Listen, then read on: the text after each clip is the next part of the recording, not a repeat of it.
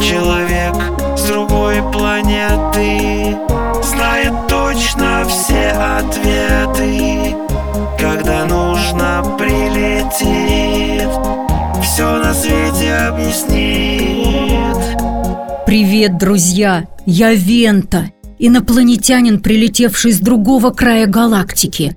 Мой космический корабль сломался, и сейчас я пытаюсь его починить. Повреждения большие, вручную никак не справиться. У меня есть необходимые инструменты. Чтобы их зарядить, мы вместе с Сашей установили солнечные батареи. Это чтобы получить электрическую энергию из солнечной. Еще для получения энергии используют ветер и, кажется, воду, правильно? Вента, ты обещала рассказать, как можно получить электричество при помощи воды. Да, все верно. Электроэнергию можно получить из потока текущей или падающей воды.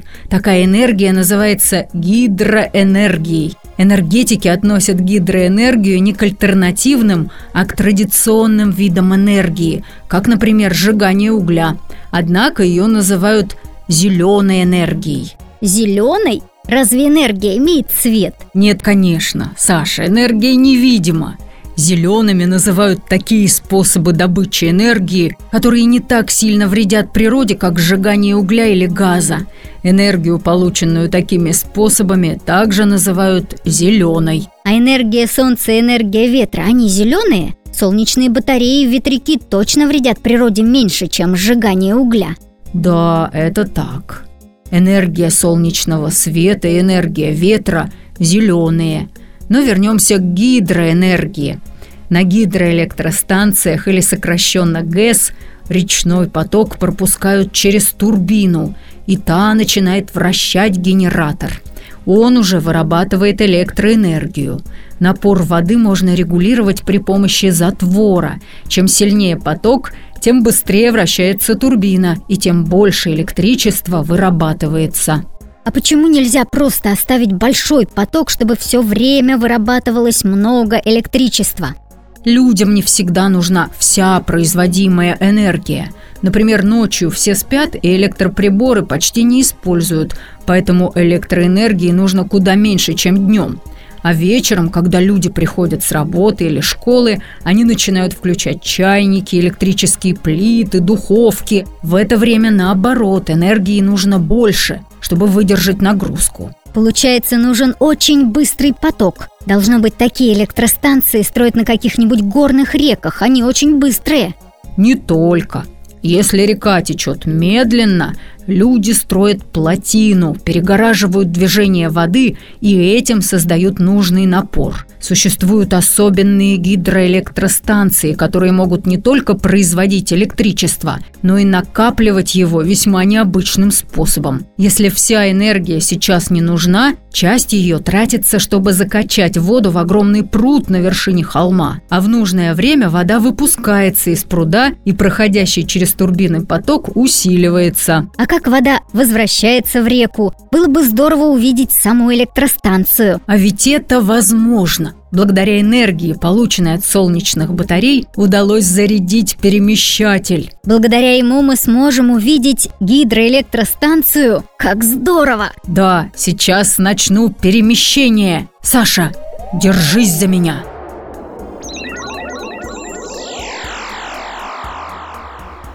Мы попали на Саяно-Шушенскую ГЭС, самую мощную гидроэлектростанцию в России – вернее, на ее плотину.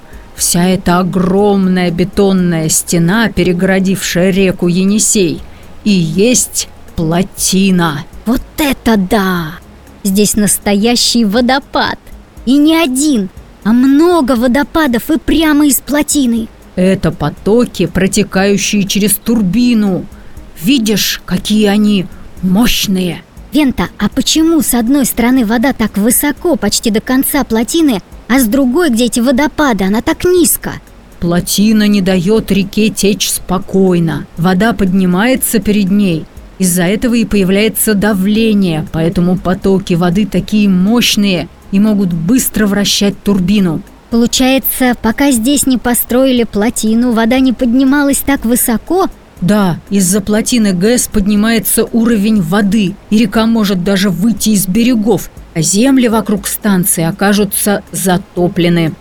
Но ты же говорил, что энергия воды зеленая и не вредит окружающей среде, а тут может возникнуть настоящий потоп. Неужели никак нельзя получить энергию, не перегораживая всю реку? Есть же очень быстрые реки, на них тоже строят плотину. Существует способ, когда плотину строить не нужно, при помощи свободно-поточных гидроэлектростанций. Они так называются, потому что вода сама течет через турбины без плотины. Верно. Такие ГЭС уже можно отнести к альтернативным источникам энергии. Потоки воды вращают турбины почти так же, как ветер вращает лопасти ветряных мельниц. Река течет так же, как и до строительства электростанции. Почему же тогда нельзя везде поставить вот эти свободно-поточные станции и не строить плотины?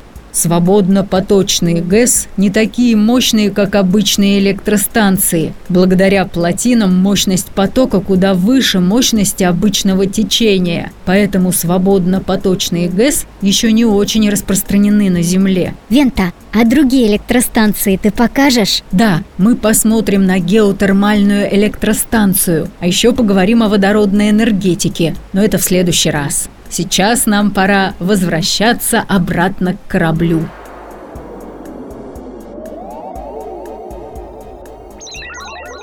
Ребята, а вы знали, что у Вента и Саши есть группа ВКонтакте? Называется «Детский научный контент». Приходите к нам в гости, чтобы не пропустить новые интересные истории. Ссылку на группу вы можете найти в описании сезона. Человек другой планеты Знает точно все ответы. Когда нужно прилетит Все на свете объяснит